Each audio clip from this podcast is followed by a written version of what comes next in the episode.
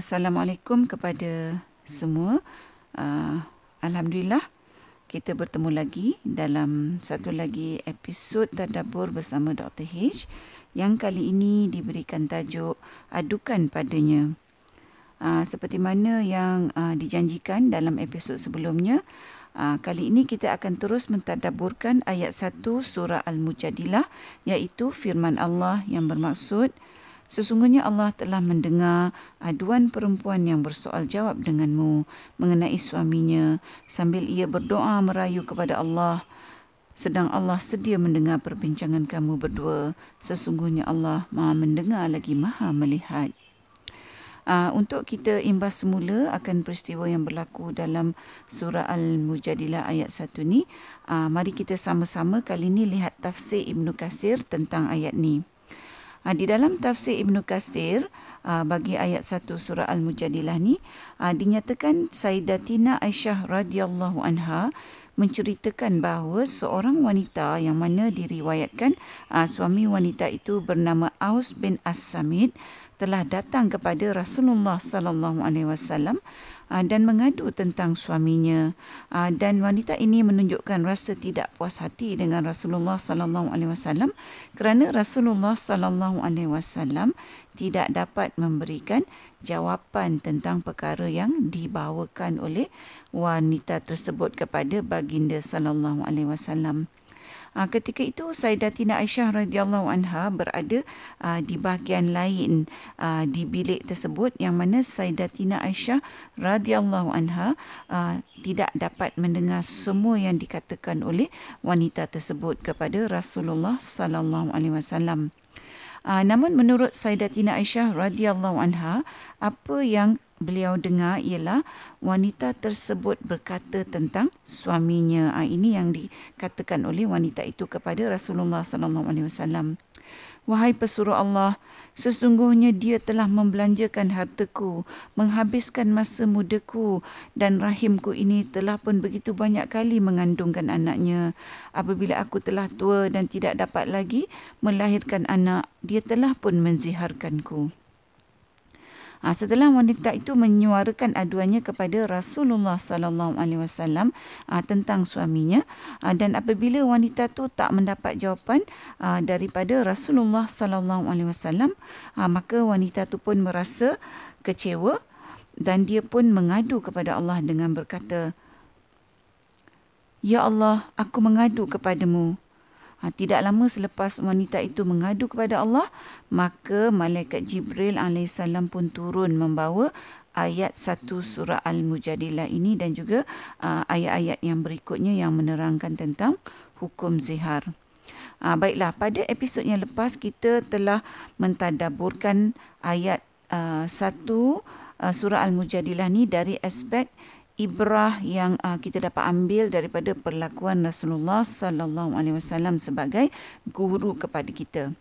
Uh, dalam episod ni kita akan berkongsi satu lagi ibrah atau pelajaran uh, yang kita boleh ambil daripada uh, tadabbur ayat satu surah Al-Mujadilah ni, iaitu bahawa Allah tu sememangnya maha mendengar, iaitu seperti mana uh, yang diriwayatkan oleh Imam Ahmad dalam tafsir Ibn Katsir uh, bagi ayat satu surah Al-Mujadilah ni, bahawa uh, Sayyidatina Aisyah radhiyallahu anha berkata dari uh, peristiwa yang berlaku dalam ayat ni, uh, iaitu Ummul Mukminin berkata, "Segala puji bagi Allah yang mendengar semua suara."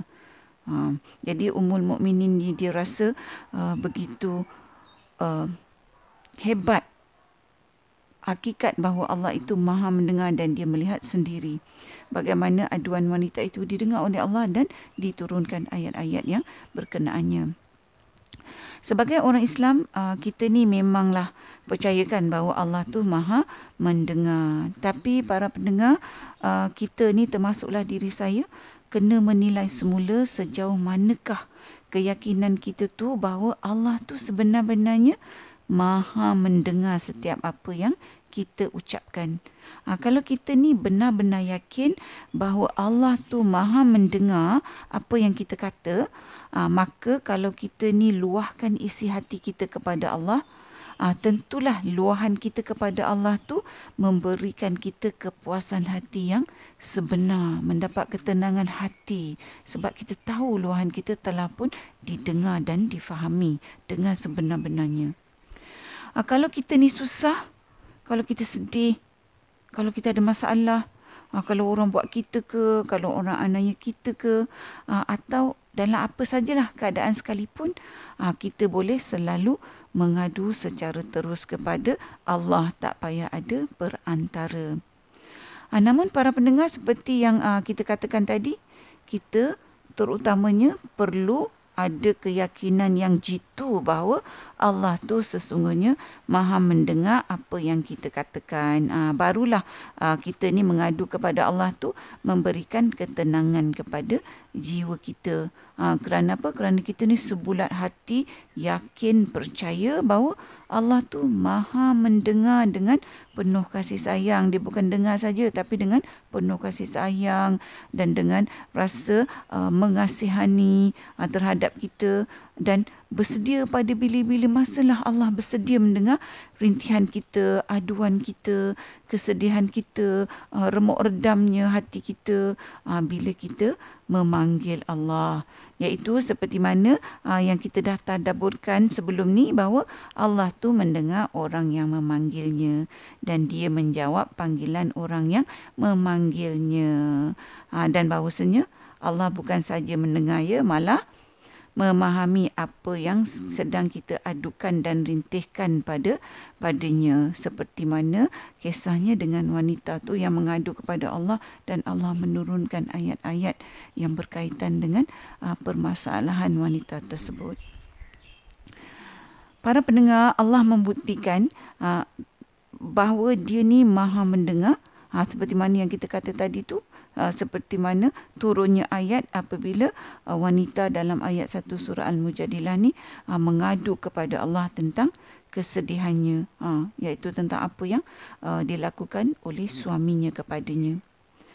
Jadi Allah berikan kita ayat satu surah Al-Mujadilah ni, ayat ni sampai kepada kita, ha, dan juga ayat-ayat berikutnya lah ha, yang menerangkan masalah Uh, wanita tadi tu yang datang mengadu kepada Rasulullah sallallahu alaihi wasallam tu, uh, tujuannya untuk memberikan kita keyakinan bahawa Allah yang kita tak nampak tu sememangnya maha mendengar.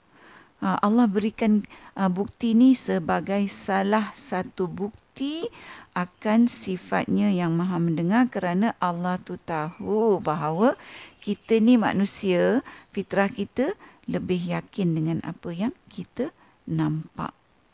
Ha, sebab itulah dalam kehidupan kita, uh, sebab kita lebih yakin pada apa yang kita nampak, maka kita lebih selalu, lebih sering mengadu kepada manusia. Sebab bila kita mengadu pada manusia, kita nampak kan manusia tu. Ha, kita tahu manusia tu, kita boleh tengok dia sedang ha, mendengar aduan ha, kita, luahan hati kita. Ha, tapi kalau kita mengadu kepada Allah, kita tak nampak Allah. Ha, tetapi Allah beritahu kita bahawa Allah itu wujud. Dan salah satu lagi sifatnya, dia maha mendengar. Ha, sebab itulah kalau kita ni beriman dengan sifat Allah yang maha mendengar, maka kita kena melatihlah hati kita untuk kita ni betul-betul percaya bahawa sesungguhnya Allah tu mendengar setiap apa yang kita ucapkan. Ha, bukan saja di lidah kita, ya, tapi hatta di dalam hati kita. Ha, kerana dalam ayat dua surah Al-Baqarah, Allah mengatakan bahawa orang yang bertakwa tu salah satu cirinya ialah dia beriman, iaitu percaya dengan apa yang dia tidak nampak. Ha, dalam sebuah hadis yang diriwayatkan oleh Abu Naim ha, daripada Zaid bin Arkam, Rasulullah sallallahu alaihi wasallam bersabda, aa, sebahagian daripada maksudnya iaitu, sembahlah Allah subhanahu wa taala seolah-olah engkau melihatnya. Kalau engkau tidak boleh, ingatlah Allah subhanahu wa taala melihat engkau. Aa, jadi dari hadis ni, aa, kita juga boleh ambil aa, pelajaran bahawa bila kita mengadu kepada Allah, maka kita ni aa, bercakap dengan Allah seolah-olah Allah itu kita anggap berada di hadapan kita dan Allah dengar aduan kita dan keluh kesah kita. Ha, kalau kita ni bercakap dengan seseorang, contohnya lah yang ha, berada di sebelah dinding yang lain lah. Ha, orang tu berada di sebelah dinding tu, dia tak cakap dengan kita. Ha, jadi ha, disebabkan adanya dinding tu antara kita dengan dia, maka kita tak boleh nampak dia. Ha, tapi kita tahu bahawa dia ada kat situ dan dia mendengar apa yang kita katakan dari sebalik dinding. Ha, jadi begitulah contoh andaian uh, yang kita boleh buat apabila kita bercakap dengan Allah Subhanahu Wa Taala. Sesungguhnya Allah tu memang sentiasa maha mendengar apa yang uh, kita ucapkan walaupun kita tidak dapat melihatnya. Jadi alangkah uh, beruntungnya ya kita ni orang-orang yang beriman, uh, kerana kita ni ada Allah yang maha mendengar akan aduan dan luahan hati kita dan harapan kita dan permohonan kita. Para pendengar, uh, ingin juga saya jelaskan di sinilah supaya kita ni uh, tak keliru ya, bahawa saya uh, bukan mengatakan kita ni tak boleh mengadu pada sesama manusia. Ha, sudah tentulah kita boleh mengadu kepada sesama manusia sebab Allah jadikan kita ramai kan. Jadi kita boleh menjadi uh, alat bantu kepada satu sama lain. Tapi persoalannya sejauh mana manusia boleh memahami kita berbanding Allah. Sejauh mana manusia boleh mengasihani kita berbanding Allah. Sejauh mana manusia tu boleh membantu kita berbanding Allah. Ha, hakikatnya tak semua orang nak dengar rintihan kita, aduan kita kan. Ha, kalau waktu orang busy kan atau sibuk, orang pun tak ada masa nak dengar masalah kita, aduan kita atau apa kita nak kongsi dengan dia. Ha, hakikatnya tak semua orang pun jujur dan ikhlas memahami kita. Hakikatnya juga apabila kita ni mengadu pada manusia, belum tentu orang yang kita pilih untuk kita tu adukan masalah kita aa, pada orang tu atau apa-apalah hal pada orang tu. Ha, orang tu merupakan orang yang boleh menjaga apa yang kita beritahukan pada dia. Hakikatnya juga para pendengar, kita boleh mengadu kepada manusia. Tapi kebanyakan masa manusia hanya boleh dengar saja aduan kita dan hati kita tetap merasa susah atau masih lagi terbeban atau masih lagi merasa sedih lah dan sebagainya, walaupun uh, kita dah meluahkan hati pada manusia, pada orang lain, kerana uh, secara umumnya faktor yang melibatkan manusia ni melibatkan banyak batasan. Apa yang saya katakan ni bukan saja uh, konteks uh, orang kepada kita. Uh, begitu jugalah uh, orang uh, kita kepada orang lain, kerana uh, ini adalah merupakan satu uh, lumrah dunia. Oleh itu kalau kita ni mengadu kepada Allah, uh, bukan saja Allah mendengar aduan kita, rintihan kita, masalah kita, kesusahan kita, uh, malah Allah akan menutup kekurangan kita atau aib kita berkaitan apa yang kita adukan kepada Allah. Dan Allah lah yang maha berkuasa untuk membantu kita menyelesaikan masalah kita, kekusutan kita, kerumitan kita, kesilapan kita. Ha, dengan Allah memberikan kita jalan keluar seperti mana penyelesaian yang diberikan oleh Allah subhanahu wa taala kepada wanita yang mengadu kepada Allah tentang suaminya, seperti mana yang diceritakan dalam ayat satu surah Al-Mujadilah ini. Jadi para pendengar, kalau ha, selama hari ini kita lebih banyak mengadu kepada manusia, ha, mungkin Uh, ini satu titik permulaan untuk kita mengadu hal kita lebih banyak kepada Allah berbanding kepada manusia. Uh, cuma seperti yang kita katakan tadi, uh, kita mestilah mempunyai keyakinan yang benar-benar jitu bahawa Allah itu yang kita tidak nampak sesungguhnya maha mendengar apa yang kita adukan padanya, dan sesungguhnya Allah maha memahami keadaan kita berbanding manusia, dan sesungguhnya Allah itu sentiasa membantu kita kerana dialah yang maha penolong. Para pendengar yang dihormati, Uh, sebelum kita akhiri tadabbur kita pada kali ini, uh, saya ingin kongsikan sebuah hadis yang diriwayatkan oleh Jabir bin Abdullah, iaitu Rasulullah sallallahu alaihi wasallam bersabda, sesungguhnya hamba yang berdoa kepada Allah dan dia cintakannya, maka Allah Azza wa Jalla berfirman, wahai Jibril, bawalah hajat hamba-hambaku dan tangguhkanlah dia, kerana sesungguhnya aku suka mendengar rintihannya kepadaku. Para pendengar yang dihormati, mudah-mudahan kita sama-sama mendapat manfaat daripada tadabbur kita dalam episod ini.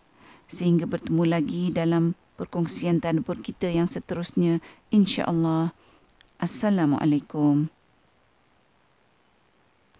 Sekiranya anda merasakan bahawa perkongsian tadabbur bersama Doktor H ini memberikan manfaat kepada anda, saya ingin mengajak anda untuk menyertai saya bergabung usaha menyemarakkan amalan tadabbur Quran dengan memanjangkan perkongsian ini kepada orang lain. Sekiranya anda berminat untuk mengikuti episod-episod yang seterusnya, maka jangan lupa tekan butang follow. My best times when I felt close to you, everything fell apart the moment I strayed from you. In each smile, in every single sigh, every minute detail, traces of you are found there. Wherever you are, I'll find you, 'cause you're the one I turn to. Wherever you are,